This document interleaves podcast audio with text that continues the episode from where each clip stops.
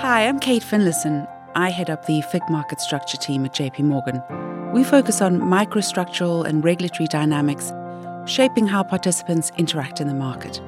And so I'm delighted to share the mic today with my colleagues Chi Nzelu, Global Head of Macro E-Trading, and Andreas Koukorinis, Global Head of Credit E-Trading. Welcome both. Thanks, Kate. Great to be here. So much of our lives now is automated, right? How we interface with technology, whether that is how we watch movies or the one click shopping we do. And the ease with which we can do these things and the products on offer all influences which service providers we choose. So, what about financial markets? Would the same apply, and how do you see this developing? So, looking at the e commerce examples you referenced, successful providers in that space offer a customer experience which really becomes the key selling point of the product. And there's a convenience factor at play here as well. In many cases, the end product hasn't really changed. So you're either watching a movie or buying a cushion, renting a place to stay for a holiday, or getting a lift from A to B, for example. But the ease in which you do that plays a large part to how you access the product. The same is true for our clients in markets. It's just that in this case, the product might be a bond or a swap. Of course, pricing remains a key factor for the clients, but the counterpart that allows you to trade with ease will likely be successful in the space. So, in our case, the ability to trade a wide range of instruments, for example, foreign exchange to commodities, base metals, US treasuries, with JP Morgan Markets Mobile is a very good example of that convenience. Andreas? Yes, Although you wouldn't generally buy a house over the internet, would you?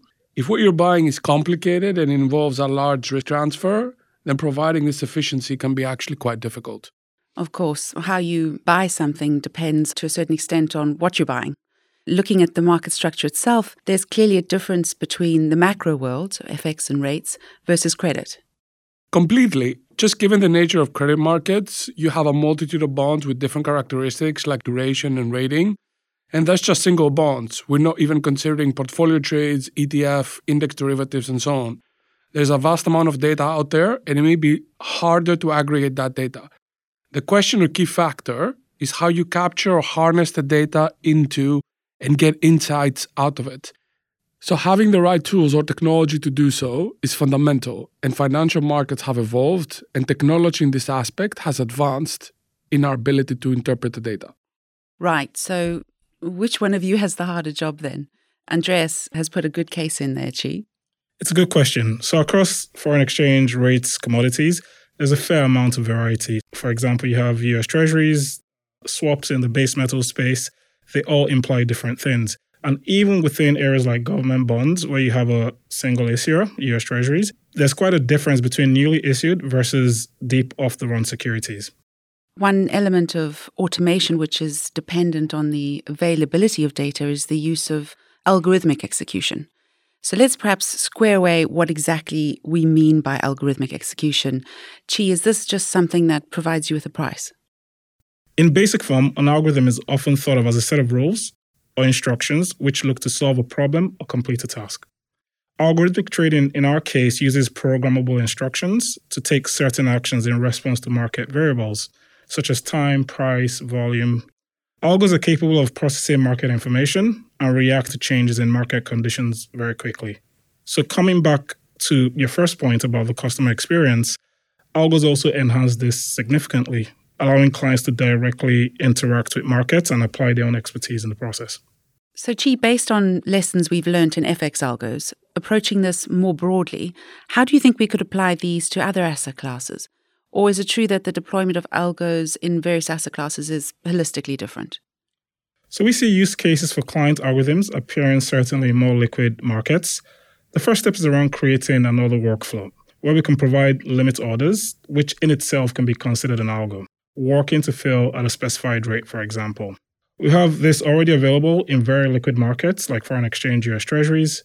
And at JP Morgan, we're building our infrastructure in such a way that we can leverage, for example, foreign exchange algos in the rate space and apply these algos on even less liquid instruments. Sharing from what we learned in the past through the development of algos for foreign exchange and equities, once the algo framework is complete, clients can then participate in that feedback loop to drive the direction of our development. And what about algorithmic execution in credit, Andreas? Look, I tend to think about credit as the last frontier in terms of algorithmic trading. Previously, we chatted about the heterogeneous nature of the bond market, the various venues, the types of bonds, and so on. While you have this complexity in the market structure to navigate, as new technology develops, new capabilities come to the forefront together with the availability of data. And that's where things get exciting. Systematic models, for example, are better able to make suggestions with a higher degree of confidence because the ability to harness the data is more sophisticated and the data capture is actually more accurate.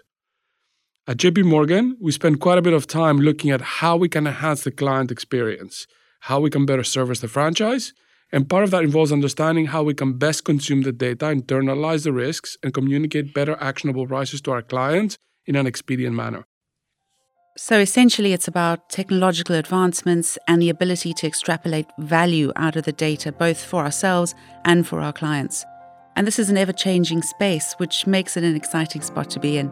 Thank you, Chi and Andreas, for your insights today. And to our listeners, stay tuned for more episodes. Thanks for listening. The views expressed in this podcast may not necessarily reflect the views of JP Morgan Chase & Co and its affiliates, together JP Morgan, and do not constitute research or recommendation advice or an offer or a solicitation to buy or sell any security or financial instrument. Referenced products and services in this podcast may not be suitable for you and may not be available in all jurisdictions.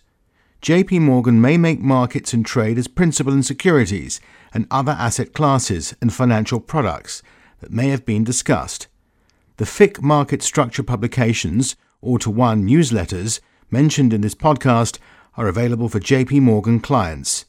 Please contact your JP Morgan sales representative should you wish to receive these. For additional disclaimers and regulatory disclosures, please visit www.jpmorgan.com forward slash disclosures.